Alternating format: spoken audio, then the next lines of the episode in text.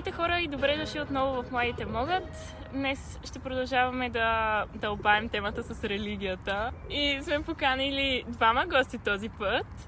И те са Марио и Иван. Представете се, ако искате. Здравейте, аз съм Иван и имам екзистенциална криза. Оревуар! Аз съм Марио и съм колегата на Иван. Здравейте от мен, аз както винаги също съм тук, като ко-водещ. Да започнем така, с темата за религията. Какви са вашите вярвания? Аз съм атеист и натуралист.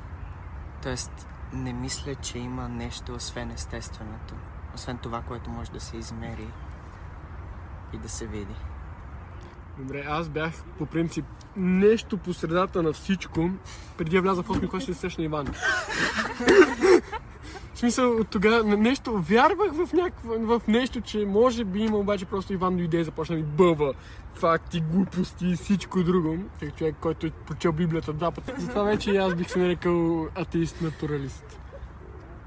Да, и аз тук да кажа, че ние в миналия епизод допуснахме една малка грешка и добре беше Иван да ни каже, когато говорихме с Дени за атеизма. Всъщност се оказа, че да, и двете сме атеистки и не дадохме правилно определение за атеизъм. Но може би най-добре Иван да ни помогне. Да, обясни какво е атеизъм. Атеизма, с разлика от това, което много хора си мислят като го чуят, не означава да не вярва човек в свръхестественото. Означава единствено, че отрича твърдението за това, че има Бог или такова същество, което е над хората, едва ли. Да, обаче аз вярвам в това, но като не влиза в никоя религия, значи пак е атеизъм, нали? Не, в смисъл, в какво вярваш? Вярвам, че има нещо като Бог и нещо велико, някаква свръхестествена сила, обаче до там, въобще.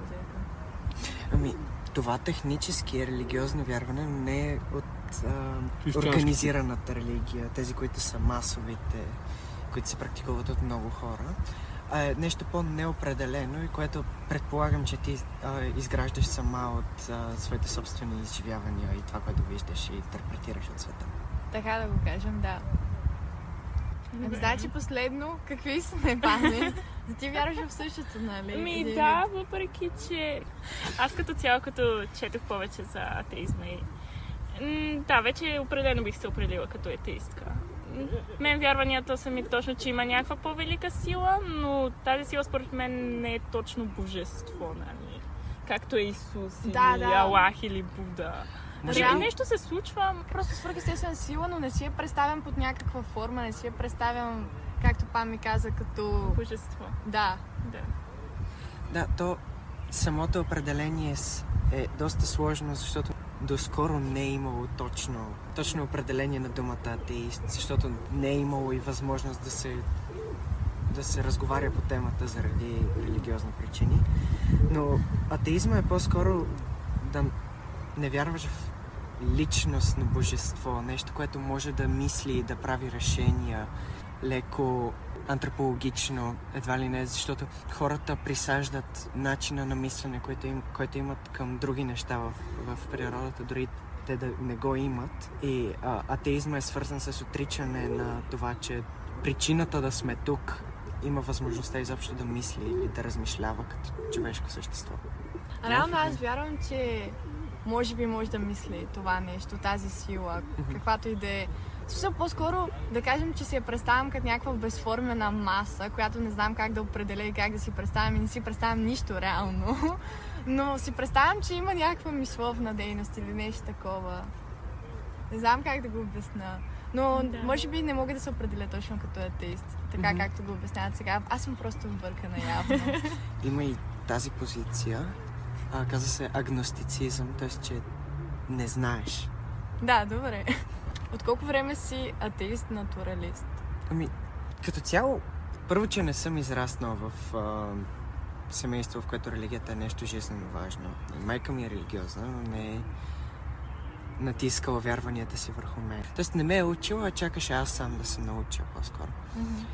И винаги имах чувството, че някои от нещата, които ми ги казват, не звучат много възможни. И все пак нали, ходих на църква с роднини, не по мое желание, и участвах в празници и подобни неща, но никога не съм имал отвътре чувството, че тези неща ми влияят по същия начин, по който други хора твърдят, че им влияят. Не е нещо, за което съм мислил толкова много и затова ми беше много интересно, когато разширих кръга си на знания и разбрах, че всъщност за много хора това е жизненно важно. А как започна да се интересуваш повече от религии? YouTube. Да живее YouTube. Да живее YouTube. Излизаха ми много предложения за видеа, свързани с философия. И после започнах и да чета книги и се закопах в темата твърде много. А каза, че си ходил в църквите и си участвал. Какво си правил по-точно? Като има празници, нали, има църковни чествания, които съм ходил само защото баба ми е изключително религиозна и ме влачеше с нея. Да. Не съм, нали, бил сериозно участвал в някакво такова нещо. На мен ми идваше сега да задълбаем в скандалните въпроси. Хайде, моля. Да, моля. Какво мислиш за това, че като цяло християните конкретно, но предполагам и другите религии, са много против LGBTQ плюс комьюнитито? Това обаче не го вижда това в момента. Да, не се видя, но имам значка LGBT. И дълга коса. И маска, и дълга коса, и лак. Но мисля, че... И разни истории бих казал. Отричането на LGBT нещата е... Първо, че това не е най-старото нещо, което традиционалистите много искат да пробутат, като че традицията винаги е била мъж и жена и такива неща, което не е вярно. Гърция. Да, всичко започва още от Зевс. И Египет, и Китай също. Да, навсякъде реално е. Езически религии в началото. Малко грубо ще прозвучи, но християнството в началото не е била религия на мира. Тя е била религия на оцеляването, защото те са били в полупустиня. Да. И са правили абсолютно всичко така, че да могат да продължат да живеят по същия начин, по който са могли до тогава. И всъщност в това желание всичко да е под контрол се нанасят и много, много ограничения за хората, които живеят в тогава Палестина, Израел. Така, да не обидя някого. Той ще да кажа нещо на Израел. Палестина. Много се е било налагано да е по начина, по който вече знаят, че ще проработи или вече знаят, че ще продължат по същия начин. И всъщност заради това много ограничения има за това какво можеш да правиш във всекидневието си. И мисля, че е много така надменно да могат християните да си избират в кое да вярват от Библията, защото много неща никой не е съгласен с тях в момента. Но избират точно хомосексуалността, без изобщо да я разбират, без изобщо да направят труда да разберат, че тези хора не искат всъщност да правят това, в което ги обвиняват. И го слагат като приемник на тяхната дискриминация заради това, че са притеснени, че е нещо различно. Хомосексуалността не е един вид избор, не го избираш. Да, абсолютно. Ами поясни допълнително. Тоест, според теб човек така се е раждали... Да. Да. Защото най-лесният пример, вие избирате ли кого да харесвате? В смисъл, избирате ли изцяло кого да харесвате? Да кажете, аз ще харесвам еди кой си. Не, да, реално не можеш. А това се чувства и никой не може да ги контролира. Точно, да. То не е под ничий контрол. Нали? Единствените, които могат да избират, са бисексуалните и пансексуалните, ама това вече е различно. Те пак не избират, но поне имат повече опции. То наистина никой не избира в кого да се влюби. Никой не избира към кого има чувства и никой не избира как ще изразява чувствата си. Те излизат от нас и това всъщност е нещото, което определя кои сме ние. И всъщност за това е точно толкова важна тема, защото е начин на хората да изразяват любовта си, което е едно от най-важните неща за много хора. Почти всички. Друго нещо интересно каза, според мен. Каза, че си чел... Тоест Марио каза, че си чел 2 пъти Библията. Да. Как и защо? И... Беше ми много интересно. Нямах какво да правя. Така, за контекст. Страдах от инсомния много дълго време и реших, че преди да не съм съгласен с нещо, искам да видя другата страна. За да мога всъщност да кажа защо не вярвам и защо не мисля, че това е начин да се опише света около нас. Да, разбирам те. Аз за това започнах да чета Библията. Интересна и много неща правя така, за да видя и другата страна. Като книга е изключително интересно изкуство, чисто изкуство, но не мисля, че абсолютизма, който го има вътре в самата книга, е нещо, по което можем да живеем в нашия свят. Е, добре, хубаво си прочел веднъж. Видял си за какво става въпрос. Защо втория път? Защото първия път бях така супер депресиран и супер еджи и бях като това не съществува, няма никакъв смисъл в живота. Бях много така...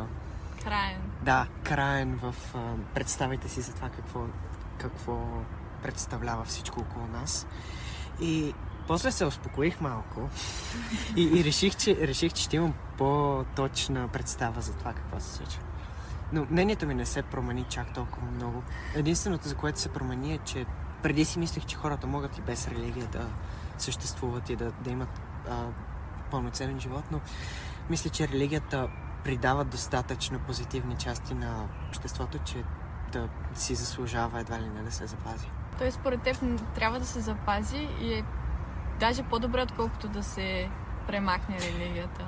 Най-малкото, което религията ни придава, е чувството за общество, чувството, че принадлежим някъде.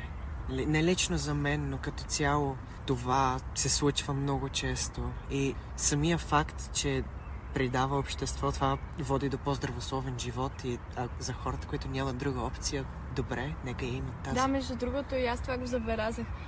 Последните месеци постоянно съзнавам как някои хора се нуждаят от религия и даже и други, които не са вярващи, ако имаха религията, може би биха били едни страхотни хора, а сега са просто депресари, които не виждат смисъл в живота. И в някакъв случай може да е спасение. Някои хора наистина се нуждаят от това, няма как.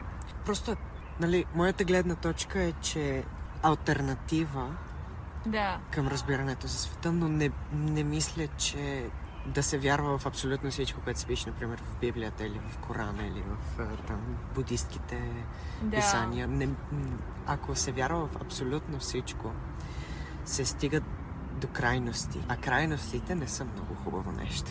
И аз така мисля. Като казах Коран, чел ли си Корана? Части. Мислиш ли, че един вид Коранът доста краде от Библията? Защото... Не мисля, че краде. Абсолютно същото е като Библията и Тората на евреите. Защото християните идват и базират половината си светописание върху това, което имат евреите. И после мюсюлманите идват и те базират половината си светописание върху това, което имат християните. Мисля, никой не краде от никого. Те мисля, че искрено са вярвали, но са вярвали по различен начин. Ясно, да. Добре, има ли религия, към които така ученията най-ти харесват, не знам, нещата, които проповядва, въпреки че си атеист? Мисля, че проблема не е само проповядванията, а проблема е начина, по който хората действат според вярванията си. Защото да, наистина има много морално неприятни неща, които се проповядват в Библията. Като, например? Можеш да си пазиш роби.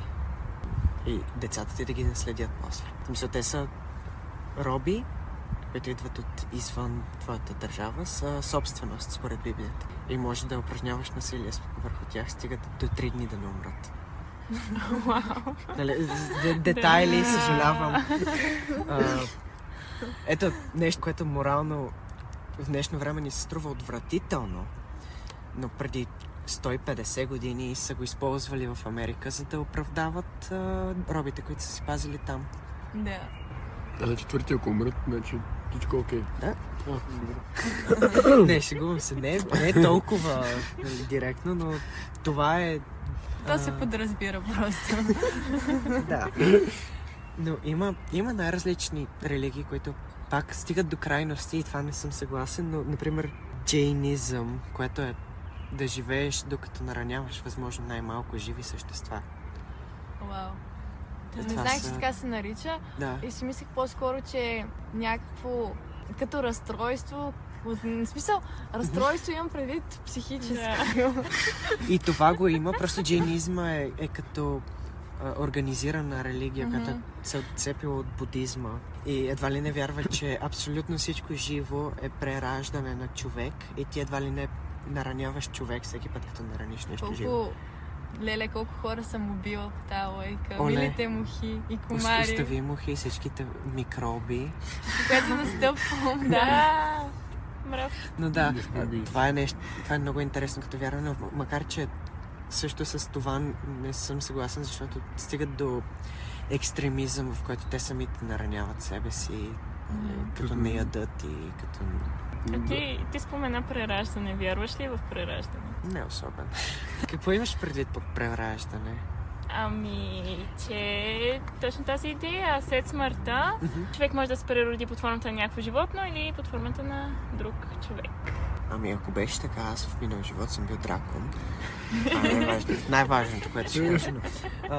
Не мисля, че има какво да се прероди. Нали, аз много така навлизам в... извън религиозни, чисто спиритуални неща, но не мисля, че има какво да се върне от нас. Ние сме това, което съществува тук. И от чисто практическа гледна точка мисля, че докато не знаем, че нещо е правилно или вярно, няма смисъл да се вярва в него. Поред тебе какво става като умрем? Умираме. И? Нищо. Изчезваме. Изчезваме или способно? Не, тялото ти още ще е тук известно време, просто ще станат само кости. Да, да храним червите. Преврат на живота. Вярно. Червите много ще се радват от този факт. До сега няма истинска причина да смятаме, че нещо се случва след като умрем, освен желанието ни да продължим да живеем, което се манифестира в вярванията, които създаваме около това. Да. И мисля, че това е другата полза, която религията има, която дава макар и вължливо спокойствие, че нещо ще се случи по-късно. Защото дори да го има, дори да го няма, докато сме тук, изводаш един и същи. Ние сме тук и живеем за това, че сме тук. Не за това, което ще се случи по-късно, защото той е толкова далеч от нас. Да, имаше един психолог, Марк Менсен се казва, който обяснява, че хората всъщност вярват в религиите и се вкопчват в тях, защото просто искат... искат спокойствие и да знаят, че има нещо след смъртта, защото иначе ще получат екзистенциална криза и ще им иде да се самоубият, примерно. Не ми идва да се самоубия, екзистенциалната криза си е тока. Примерно, казано, да. Да, ясно. Мисля, не е само за това да са сигурни. То, като започнем от самото начало, защото ние сме избрали християнството, за да имаме полза от това нещо и да имаме...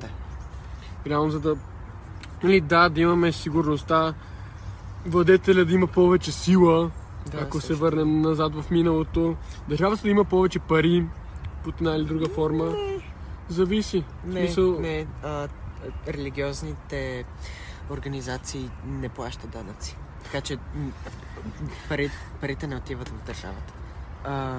По-скоро е за това, че имаш сигурност, хората само заради една част от те биха те приели. Едва ли не. Защото, нали, християните са по-приветливи към християните и мюсюлманите са по-приветливи към мюсюлманите. Може би е, както вече споменахме, част от нуждата ни за общество и за хора като цяло. Да. Интересно ми е, вярваш ли, че се случват някакви, може как да ги нарека, паранормални неща или дали има някаква сила все пак? Някакви такива страни? Вярвам, че не разбираме абсолютно всичко.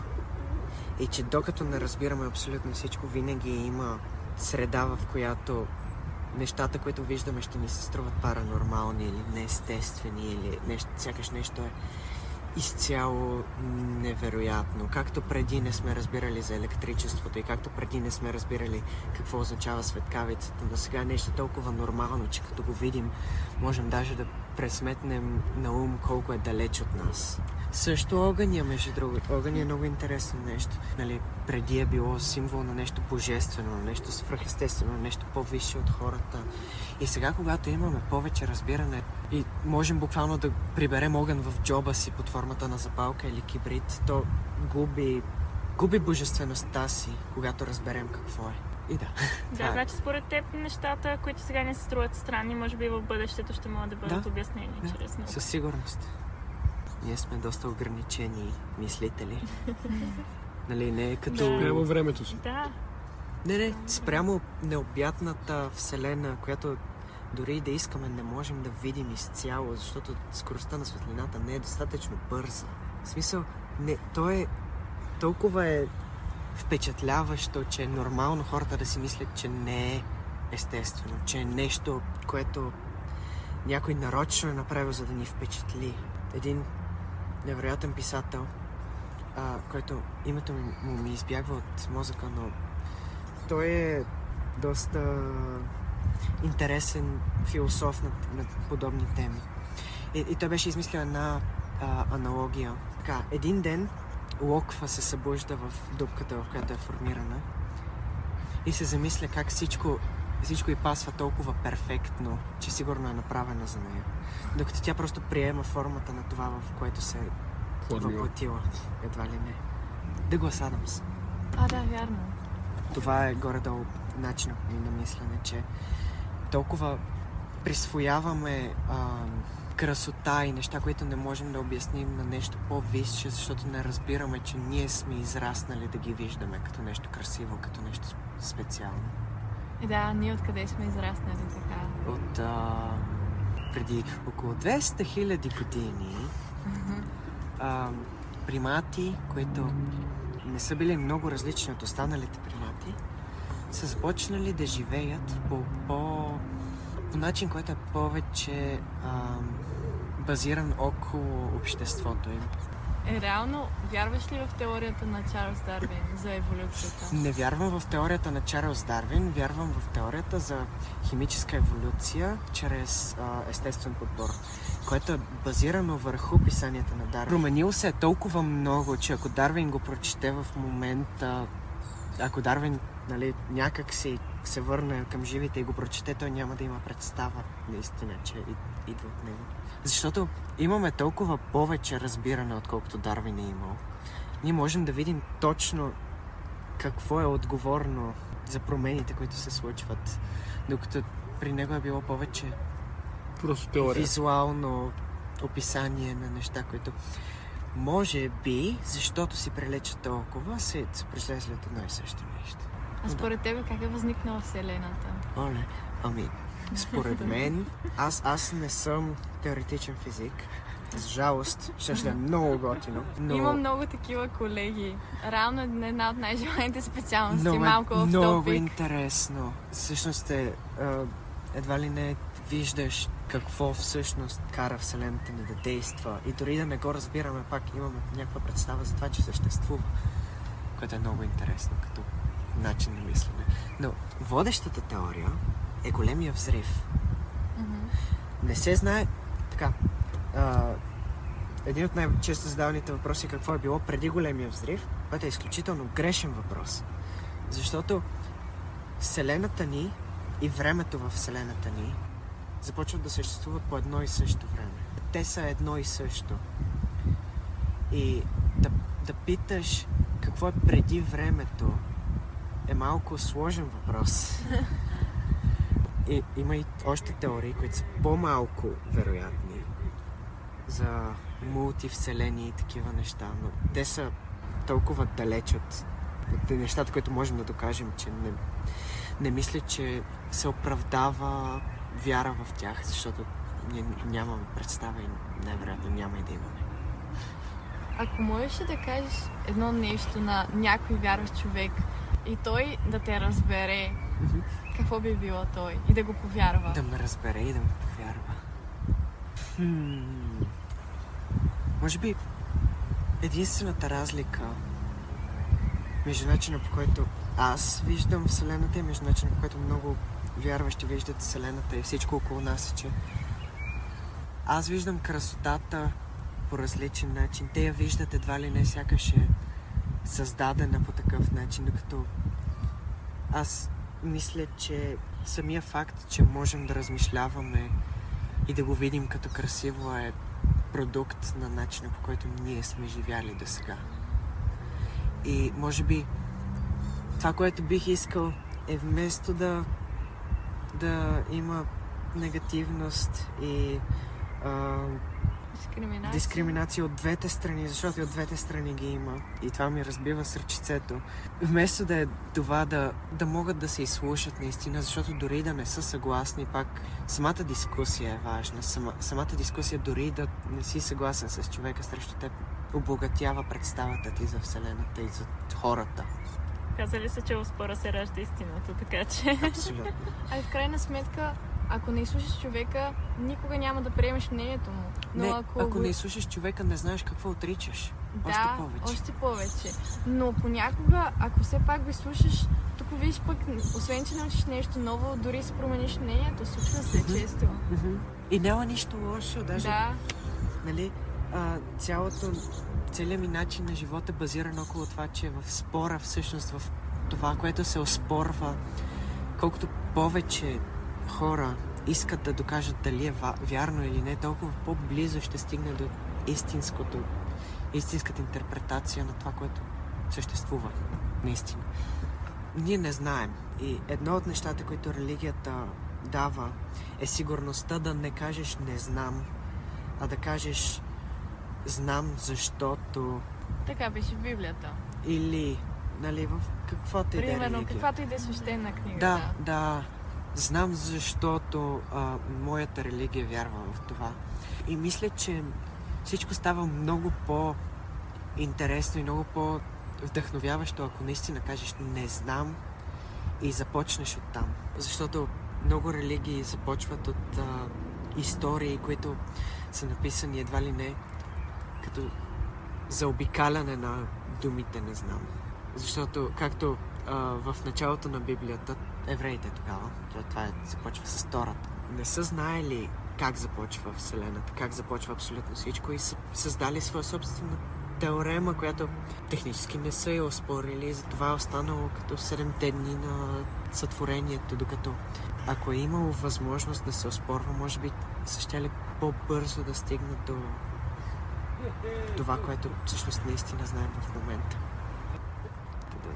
Да се върнем, може би, на Библията. На мен ми е интересно, понеже знам, че е любима тема. Да, на мен ми е интересно да се върнем на Библията, защото все пак в България това е най-разпространената религия. В смисъл, християнството и неговите разновидности. Да. Ох, Библия. С кои части така от Библията не си много съгласен? Освен, нали, това, което казахме. И как би ги спорил? Може би, че защото е писана по време, когато национализма и то, нали, тогава не е било истинска нация, но да си пазиш племето едва ли не е било изключително важно нещо. Тя е пълна с неща, които призовават към дискриминация. Нали, другите религии не се приемат, другите националности не се приемат. Нали, правилата, които са не убивай, не кради, не прави какво си, въжат само за твоята държава, другите можеш да ги трепеш. Това звучи много скандално, но първото нещо, което Мойсей прави след като слезне от планината, където е получил 10 Божии заповеди, е да призове армията си да извърши геноцид на една от съседните нации, като така тежка тема, съжалявам, но е част от дискусията. Избиват мъже, жени и момчета, но момичета, които не са женени, пазят за роби. И не искам да навлизам в нещата, които това означава, но представя за едва ли не избирателната вяра в нещата, които твърдят, че са едва ли не универсални и че всички трябва да ги вярват. и да ги спазват. Други неща, с които не съм изключително съгласен от Библията, е начина, по който вярата се въздига като начин да разбираш истината. Сякаш ако си вярваш, си над другите, защото ти си свързан с Бог, ти имаш единствената специална връзка с Бог, докато другите не могат да го постигнат и ти после отиваш в рая, останалите си горят в ада. Много болна тема, благодаря, че я засегна. Рая и ада са изключително детинско нещо. В смисъл, крайно детско разбиране за това, кое е морално и кое не е. Защото кой наистина решава, ако наредим всеки един човек на една дълга редица, където са от най-добрите до най-лошите, където и да теглим чертата, двамата човека от двете страни ще са практически идентични в това колко добро и колко лошо са свършили. И единия заслужава ли наистина безкраен ад? Ад, което е най-страховитото нещо, за което можем да си помислим. Заслужава ли го някой наистина? Защото, нали, както ние имаме законна система, която наказва според това колко е сериозно някое престъпление, колко трябва да съгрешиш наистина, за да заслужиш безкрайно. Чакай малко, ти забравяш, че най-големият грях е именно да не вярваш в Бог. Вярно е. И не вярваш в Бог, задължително отиваш в ада. Съдейки, нали, по предния епизод, се образовах и разбрах, че ако не вярвам в Бог, задължително ме очаква ад. Не, някой не вярваш. Ако не вярваш в моя Бог, в който аз вярвам. Да, абсолютно. В православния християнски Бог. Който е теистическия християнски Бог. Реално каза някой християнски Бог. В смисъл, той е един, извинете. Шеговито, не искам да обиждам религиозни хора. Аз изключително много ги уважавам и точно заради това се интересувам толкова много, защото уважавам всички хора. Благодаря, да, точно. Да. Аз не че се определям като религиозна, но няма имам предвид същото. Смисъл, споделям твоето мнение, защото имам една приятелка, която много я обичам и тя е много религиозна. Да. Няма да броим всичките пъти, в които съм повлиян от дявола, избирам да не вярвам в Бог или някакви такива неща, които са просто начин човек да се справя с това, че не може да приеме, че някой друг не мисли по същия начин. Или поне така мисля. Защото, може би вместо да съм повлиян от дявола в вярванията си, може би просто стигнах до... Или съм стигнал, или стигам, защото постоянно се променя, до различен извод. До нещо, което не е същото, като това, което те мислят. Което не означава задължително, че съм зло същество тук да вреди на възможно най-много хора. С моята метал-музика и дълга коса. Така е, напълно съм съгласна. Не, всичко в кръга на шегата, нали, разбирам защо хората си мислят такива неща, защото това не са вярвания, които те сами са си изградили. Това са много често неща, които са им вложени и са израснали с тези ограничения в вярванията си. И когато цял живот една птица е в клетка, тя не е задължително да иска да полети после. Да, също като слънчето, което...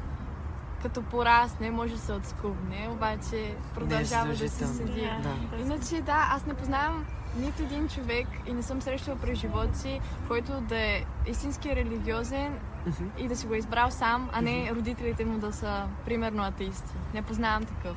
Което напълно доказва, че все пак те го наследяват от семейството си. Абсолютно. Той религиозните вярвания са... Така, религиозните вярвания са доста семейно нещо, защото са, нали, въпреки че са организирани, имат много така големи събирания и организации, като Католическата църква и Източното православие и такива неща, те все пак са много семейни. И всъщност дори тези големи разлики между католицизма и източното православие са се вродили всъщност в чисто семейния начин и личния начин да се виждат вярванията към тези религии. И просто когато достатъчно много хора започнат да ги виждат по такъв начин, тогава се расте.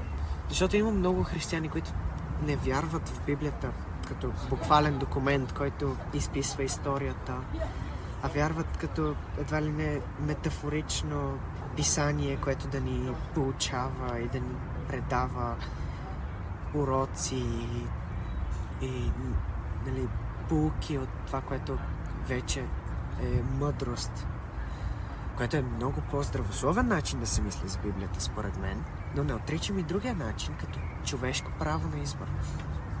Споделям твоето мнение тук и смятам да задам обратния въпрос на Пами. Има ли нещо, което ти харесва в Библията и какво е то? Ти горе-долу сега каза, да е, което ми харесва? Да. Мисля, че Библията умеква в Новия Завет, защото вече не се пише от хора, които са толкова повлияни от битка за оцеляване, едва ли не, между племена и народи. И има по-малко нужда това да ни казва какво да правим, колкото има нужда да ни казва да се отвори малко повече към това, което вече го има. И нали, разбира се, и в Новия Завет има дискриминация, но не е толкова голямо нещо. И мисля, че е сякаш знак на прогреса в човешкото общество. Да обръщат повече и повече внимание на останалите и да ги изслушват и да са по-приемливи. С отворено съзнание, да. С отворено съзнание. Да си прощаваме и такива неща. Докато в Стария Завет е така доста крайно. Ако обидиш родител, смърт. Ако някой в селото ти вярва в друга религия, смърт за цялото село. Но да, радвам се, че не се вярват вече тези неща масово. И че разбираме все повече и повече, че ние няма смисъл да се делим на религии, на еди какво си, еди що си. Виждаме, че ние сме хора и не зависи от това каква религия сме, а това какви хора сме наистина. Ти в началото каза, че според теб религията е изключително важна, въпреки всичко, нали, за да се запази тази връзка между хората и това чувство за общество. Да. Така че според теб, ако, да кажем, в бъдещето наистина нещо стане и религиите изчезнат, това един по-лош свят ли ще е или не задължително? Това няма как да стане. Чакай. Освен, че... Хипотетично. Нали, да, хипотетично. Няма как да стане, защото хората... Религията не е нещо, което е задължително свързано с свети писания и с такива неща. Просто това е организираната масова религия. Да. Религията също може да е спиритуалността, в която хората вярват, които са свързани с духове, призраци, на различни свръхестествени неща. Просто масовите религии, тези, които имат вече нали, написани описания за това какво всъщност е и какво се вярва. Те са главните. Ако изчезнат, мисля, че хората ще намират, не всички, но хората, които наистина имат искрена нужда от това, да вярват в нещо над хората, в нещо над това, което можем да видим и да измерим, ще намерят от нещо различно. Ще намерят нещо друго, което да им дава тази сигурност, която религията им дава. И то, нали, вече зависи защо е изчезнала религията. Нали, дали е защото вече няма нужда от това хората да бъдат толкова сигурни в неща, защото имат знание или защото просто спират да я проповядват. Но мисля, че ще е различен свят. Различен в смисъл, че хората ще имат различни гледни точки. Но не различен в смисъл, че изцяло ще изчезне. Да, човек винаги ще има хора, които... Да, дори да няма тази организирана религия. Да, да се вярват. Хората имат нужда да се чувстват като едно цяло, като част от общността или поне голяма част от хората имат тази нужда и ще намерят други начини, по които това да се случи, според мен. Да, и освен това, вие в миналия подкаст споделихте... Мисля, че ти сподели за закона за привличането. Да. Да, значи правилно слушам. Да. Това е едва ли не модернизиране на идеята за религия. Едва ли не нов вид на обяснение на нещо, което ние не знаем защо се е случило, защото много често обръщаме внимание на като искаме нещо да се случи, то се случи после. И то едва ли не, понеже сме много егоцентрични животни като хора, то ни вдъхновява и ни казва: аз бях прав, еди какво си се случи наистина, аз си мислех, че ще се случи. Но всъщност не обръщаме внимание на това колко безброй пъти не се случват. Колко дълго време отнема, защото колкото повече време минава, толкова повече възможности има това нещо да се случи. И разбира се, аз приемам чуждите вярвания в неща като закона за привличане, въпреки че аз не мисля, че са нужни да обясним това, което се случва. Разбирам, че за много хора това е полезен начин да си обяснят какво се случва около тях или да постигнат душевно удовлетворение в това, което виждат и това, което им се случва. И разбира се, понеже разбрах, че ти вярваш в това, да. Давай, с удоволствие приемам начинът ти на мислене, защото това е разнообразието, което ни прави интересни, което ни прави хора, което ни прави различни. Защото аз го разбирам по един начин, ти го разбираш по един начин. Нашия хубавец тук, дето си играе судоко, го разбира по изцяло различен начин. Предполагам, че ти го разбираш по друг начин също. И оттам идва човека като понятие, а не като същество, което ходи. От това, което ни различава и начина ни да стигнем до общо съгласие. Аз напоследък често си мисля за закона на привличането, че confirmation bias е термин на английски. Точно това се опитах да кажа, че забелязваме когато се случи. Абсолютно, да. И просто ти го търсиш това нещо. Особено ако вярваш много в закона на привличането, почваш така усилено да го търсиш и разбира се, че ще го намериш рано. И си изключваш от ума случаите, в които не се случва. Да. Защото много време като мине и тогава се случи, то следователно имало много възможности да се случи и не се е случвало. И това всъщност хората, понеже е нещо негативно, ние не се опитваме да го видим, защото ни е комфортно като си вярваме това, в което вярваме, никой не ни го оспорва. И разбира се, аз оспорвам единствено за да се стигне до по-точно обяснение, не заради нещо друго. И за да видим все пак дали наистина вярват в това, дали са толкова убедени или просто им е наложено или нещо. Да. Освен това също дали е полезно да се вярват, защото, както ти спомена, confirmation bias много го има и в там, като отиваш да говорят с мъртвите, медиуми и такива неща. Това е изключително тежък confirmation bias. Това, целият пазар на тези неща се води около това, че хората, които идват при теб и ти плащат, вече вярват, така че ще изключат грешките ти от ума си. Да.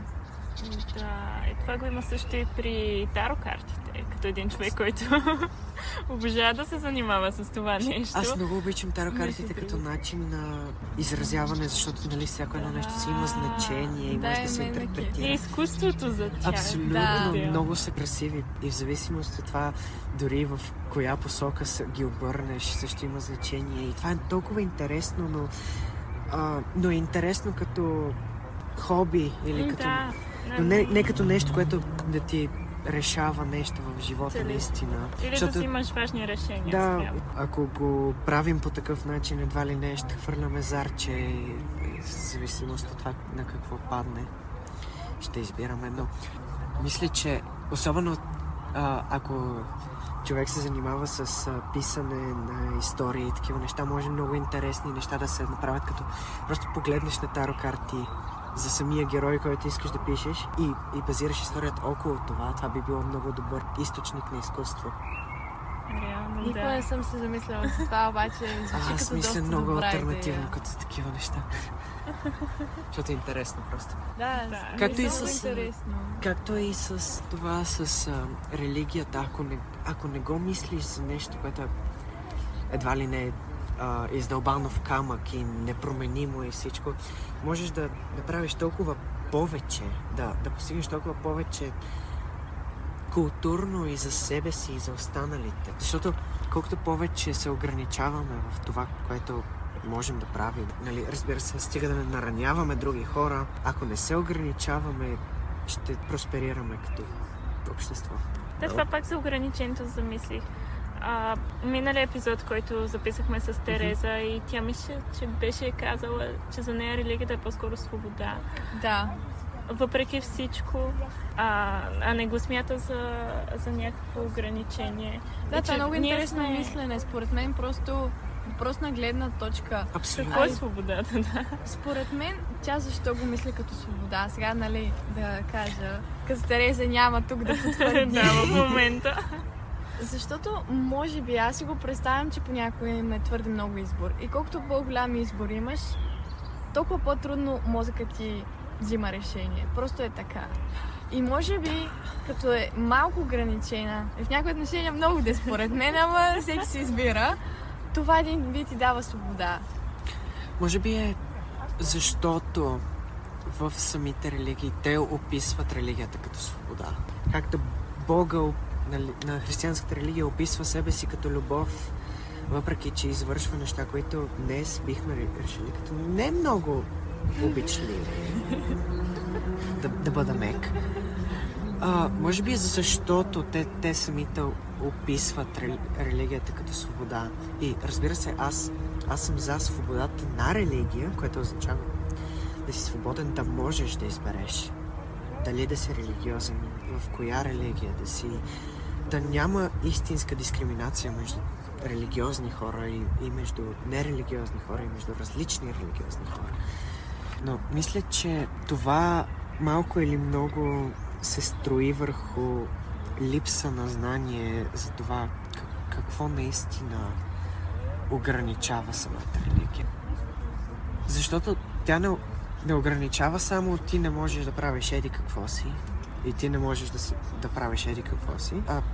Освен това е построена изключително много върху ограничение на това какво можеш да мислиш. Ти си по-близко до истината. Знам, че Тереза като го слуша, ще каже, че ти си права, аз греша, Дими. Да, той Бог се описва като любов, като свобода, като... Да. Добре, че е Бог да те изчисти от греховете ти. Общо взето, да го кажеш с едно изречение и да те прати в рая, като нали вярваш в него. Да. Та точно ти си права. Но научно погледнато до някъде може и подсъзнателно и да е заради това, което аз казах. Абсолютно, да. Но няма значение. Мисълта ми е, че християните, но може би всички други религии вярват, че нещо помислиш ли го и то грях ли е спрямо твоята религия, то е почти като извършен грях. Нали, да, и това е ужасно нещо, защото води до... Нали, няма да се опитвам да обиждам хора, които наистина го вярват в това, но това води до повече мъчение, отколкото ако човека просто го извърши това нещо. Защото ние не сме изцяло логични като хора. Всички не са изцяло логични, независимо колко крием, ние вътрешно сме изключително емоционални. И не всичко, което правим е логично, и не всичко, което правим го мислим и наистина искаме да го направим. Стават грешки, стават моментна липса на едва ли не на това как се съдиш и извършваш неща, които после изключително много съжаляваш. Или дори си мислиш за неща, за които изключително много съжаляваш. Като едно от така интересните неща е, като понеже отивам на такива изоставени сгради и високи места, и много хора описват желанието едва ли не да скочат, да направят още една крачка. Те само мозъка им го мисли, те не искат да го направят и знаят, че не искат да го направят, но все пак им е в мисълта. И представете си, ако това беше същото за човека, ако това беше същото, като, например, да го направят. Това ще да води до изключително много вътрешна битка със себе си, вътрешно самообвинение за нещо, което не си направил и за нещо, което не би направил, защото знаеш, че не искаш. Но ти е изникнало така изведнъж и ти не контролираш какво ти изниква в ума. Това би било много диво, ако можеше. Но да го контролираш, това не е нещо, което решаваме ние, както с... По-рано говорихме, че не решаваме кого да обичаме, както с това, че не решаваш в какво наистина да вярваш, а се водиш по това какво мислиш, че има достатъчно причини да се вярва.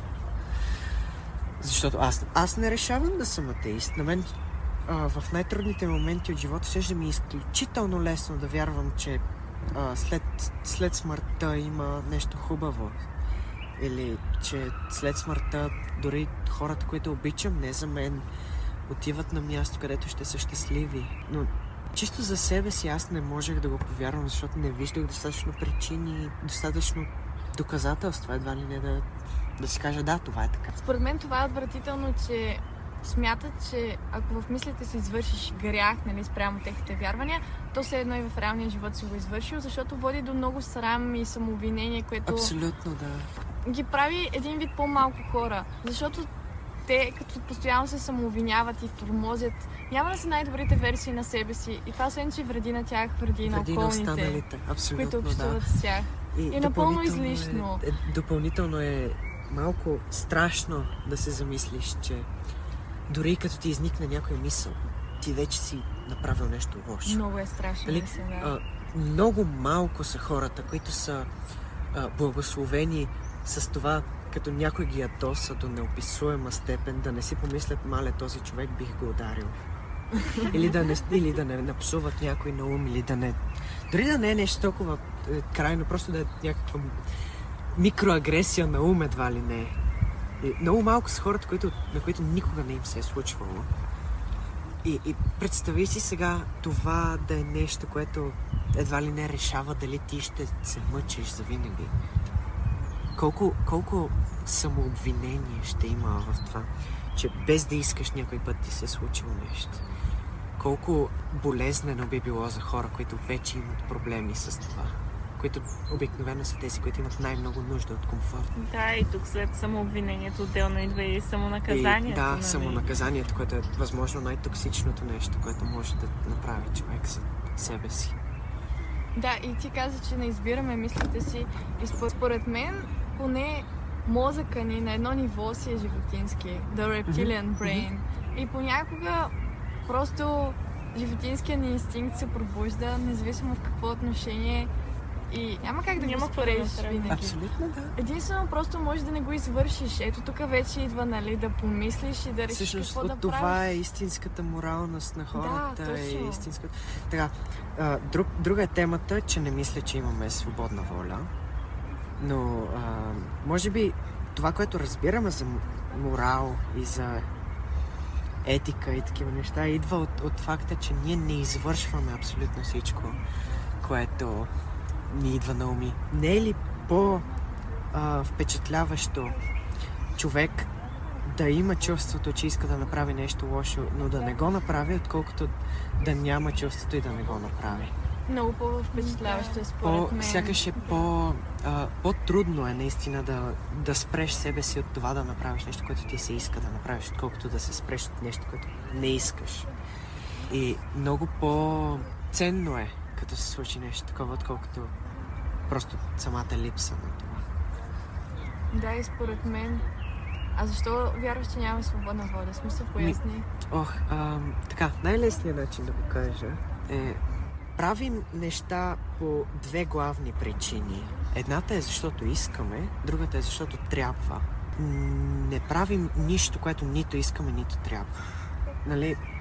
Това е чисто, нали, философия, която чета и и е имала такъв ефект върху мен, че да остави всъщност представа за това какво мисля, че се случва около нас и вътре в нас. Защото ние не контролираме какво искаме, както и не контролираме какво трябва да правим. И навлиза един парадокс на мислите, където е: правя нещо, защото го искам, но не си избрах дали го искам или не. Или правя нещо, защото трябва, но не си избирам защо го искам, дали го искам или не. Или дали трябва, едва ли не. И може би най-близкото до това да си избираме какво трябва да правим е когато нещо, което искаме, е свързано с нещо, което трябва да си направил извън това. Например, искам да изглеждам добре за лятото и затова трябва да тренирам, за да изпълня това, което аз искам. Или искам да продължа да живея и затова трябва да ям. Най-базовото. Но самата ми интерпретация за това идва главно от факта, че ние не знаем какво всъщност, не избираме какво искаме и какво трябва да правим. Ако не избираме какво искаме, тогава реално кой избира? Никой. Какво искаме? Идва и този въпрос. Затова казах, че е парадокс, защото технически не избираме в смисъла, че не е съзнателно. Защото технически не правим избори, но ги правим с съзнателната идея, че аз ще искам да направя еди какво си. По-скоро изборите ни идват след това. Изборите ни идват след това, което искаме, след това, което трябва. Изборите ни не се изразяват толкова в волята ни, колкото в начините, по които ги изпълняваме. Отделно начина, по който мислим, който отново е извън нас, едва ли не. Извън нас и е най-вече повлиян от средата, в която сме израснали. Абсолютно, нали? Тези първите 7 години, когато ако си в религиозно семейство. Мислиш шанса, по религиозен начин. Да станеш после човек, който вярва в християнство, е много по-голям. И не само всички религии. Да, аз за това не мисля, че нали, има хора, понеже много критикувах религиозното общество и сега да покритикувам и нерелигиозното общество.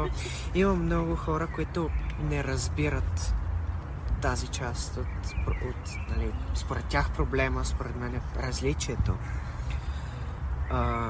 Не е защото не са умни и не е защото не са прочели абсолютно всичко, което еди кой си, който не вярва е прочел.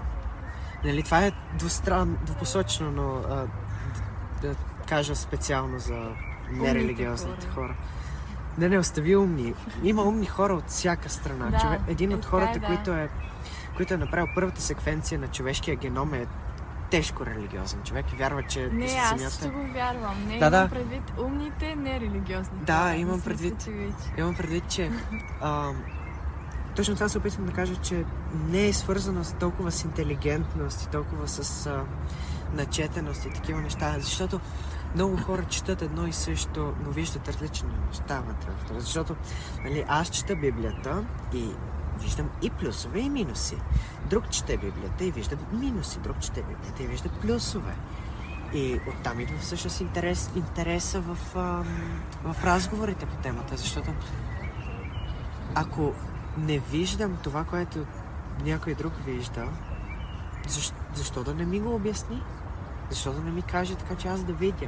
И, нали, и от двете страни е много така грубо, че едва ли не като разберат, че някой човек от другата страна отричат възможността да имат равностоен разговор, в който нито спорят, нито нищо, просто поставят на метафоричната маса какво всъщност те мислят по темата. Защото може би това се води от страха, че ще се отнеме един вид комфорт, или който се отдава от религията, или който се отдава от мисълта, че едва ли не само умните хора не вярват и такива глупости. Защото като защитиш егото си, и то не е его в смисъла нали, самолюбие и такива неща, като защитиш себе си и вярванията ти в оправдания за това, защо някой не е съгласен с теб, когато видиш някой, който не е съгласен, по-трудно се стига до разговор, защото ти вече имаш готова представа, докато всъщност най-често представата не е вярна. Според мен това дали нещо ти харесва или не, доста идва и от това, доколко нещо ти е познато. Абсолютно. Особено от детството. Примерно за расизма. Расизма е нещо естествено като цяло. Поне като мисли, може да ти идва много естествено. Защото ако си бил малко дете и не си срещал хора от друга раса, то е доста логично да си расист. Бях чела едно проучване, че малките деца, като не са срещали хора от други раси, после в последствие е много вероятно да станат расисти. Не защото го искат, а защото всяко непознато нещо може да бъде като заплаха, възприета от мозъка или нещо страшно. Но в случая и във всички случаи, по принцип, винаги можеш да се промениш мисленето, като почнеш да срещаш повече такива хора, примерно. Абсолютно. И пак се връщаме към това, че ни е страх да кажем не знам. Да. Има някаква мания към това да винаги да има някой отговор, като се зададе въпрос. Но да, мисля, че и причината да се създадат религиите е, че ние не искаме да си признаем, че не знаем нещо. Ние казвам общо, сме изключително самовлюбени, въпреки че много хора не искат да си го признаят. Хората са самовлюбени и обичат да се ценят, което не е нещо лошо. Като невероятно ново откритие. Не е нещо лошо да се цениш. Но е нещо лошо да поставиш себе си независимо от всичко над нещо друго. Защото ние сме си животни. Ти каза животинския мозък. Да. Мозъка ни е животински. Просто сме по-адаптирани към това да живеем в общество, което ни е изблътало напред. Ние не сме толкова различни, колкото си мислим, от всяко едно друго животно или живо същество като цяло на планетата. И мисля, че едно от най-невероятните неща за този начин на мислене е генетиката. Защото ни води до открития, които ни едва ли не ни показват, че не сме чак толкова специални, колкото си мислим. Защото, например, споделяме 98% от ДНК-то си с шимпанзетата. Да, запозната съм. Да. И не само това, 55% с краставица, 60% с банан. Има толкова много неща. И самия факт, че това го има, едва ли не ни показва, че сме по-близо до всичко около нас, отколкото си мислим наистина. И може би самия факт, че сме близки един с друг, като човешки същества, ни е прогонило представата, че всъщност ние сме част от цялата планета, а не само от човешкото съзнание. Да, и тук идвам въпросът с точно арогантността и отделно факта, че не се грижим за планетата. Което да, в момента няма да задълбаваме натално. Да, сега доста болната. Това са религия. Няма общо. Може би защото например, християнството възхвалява човека над всички останали животни. Както и повечето религии, освен там по-източните, които имат различни вярвания. Чакай малко. Реално точно християнството, даже в Библията пише, че Бог е създал животните специално за човека, като да се ги използва по удобно за него начин. Арогантно е от страната на хората, които твърдят, че скромността е част от религията им, да казват, че всичко е направено заради тях.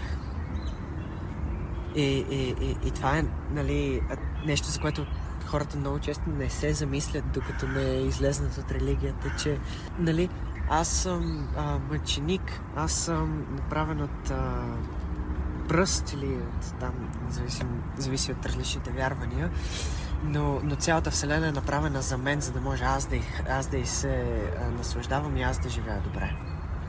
Да, това звучи толкова сбъркано. Си от пръст, защо е всичко друго да е... Да, точно. И може би е продукт на това, че още се развиваме умствено и още развиваме вярванията си повече и повече, че вече имаме представа колко арогантно е това, но тогава може би не са имали тази представа.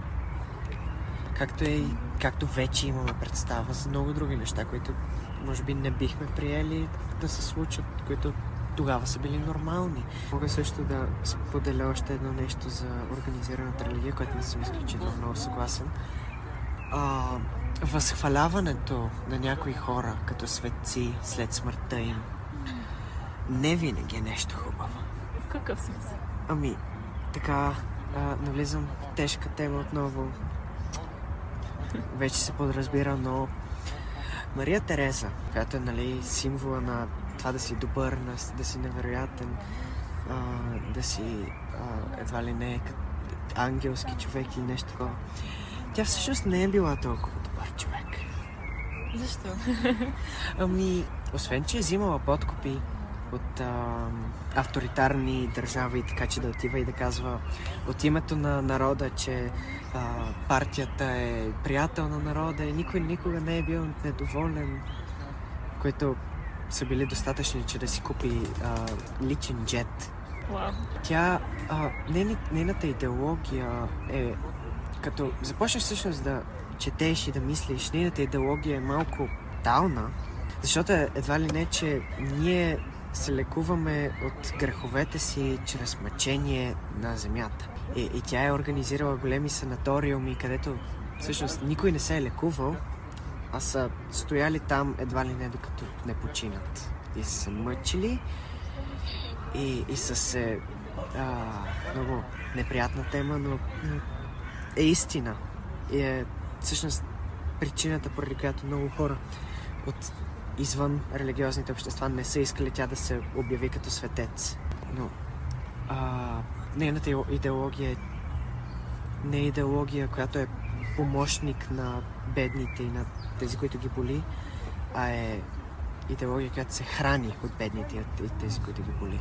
Или също това, че така католическата църква не е перфектния източник на морали, защото, нали, много интересен факт, който не се знае много, но до смъртта на Хитлер всеки един рожден ден негов е празнуван като официален празник в Ватикана. Буквално нищо от това, което каза до сега, не го знаех, не го бях чувала. Защото е толкова далеч от представата на хората, че религията е нещо, което е само хубаво и само приятно. И само помага, но мисля, че е жизненно важно това да си изграждаме възглед към света, да видим кое има плюсове и какви са, но още по-важно е какви са минуси. Защото много дълго време, изключително дълго време, догмата в християнската църква е била, че евреите са виновни за това, че Исус е опънат на кръст.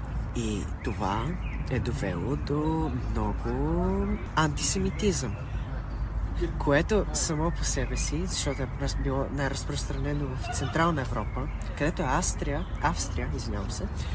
откъдето е един много известен и лош човек, лидер на държава. Но тогава, защото те са били изключително религиозни, и е било догма на църквата, че евреите са виновни за смъртта на Бога им, буквално Бога им. Това едва ли не е създало неприязън към хора, които технически нямат нищо общо, освен че пра и така нататък, дядо им е бил жив тогава. И технически е отговорно малко или много, разбира се, не е единственото нещо и не бих искал да кажа, че е единственото нещо, което е отговорно. Имало е огромен ефект върху хората, за да могат да си го обяснят и да си кажат, окей, това не е чак толкова лошо да го направим. Защото ние наказваме едва ли не за най-висшето престъпление, убийството на Бог и такива неща. И това са неща, за които вече, нали, католическата църква се, нали, папата, предишният папа се беше извинил, Искрен беше застанал пред публика и се беше извинил за изключително много неща. И аз искрено се възхищавам на човек, който може да застане, да види десетилетия и векове проблеми в нещо, в което той вярва искрено толкова много, да ги погледне, да ги приеме и да поиска и прошка все пак. И похвали, въпреки че не съм съгласен с абсолютно всичко, което казва. Позволено ми е, въпреки че не съм съгласен с абсолютно всичко, да се възхищавам за някои неща. Тоест, според теб, до някъде антисемитизма е породен от религията? Част от нея. Да. Защото Австрия е била много религиозна държава.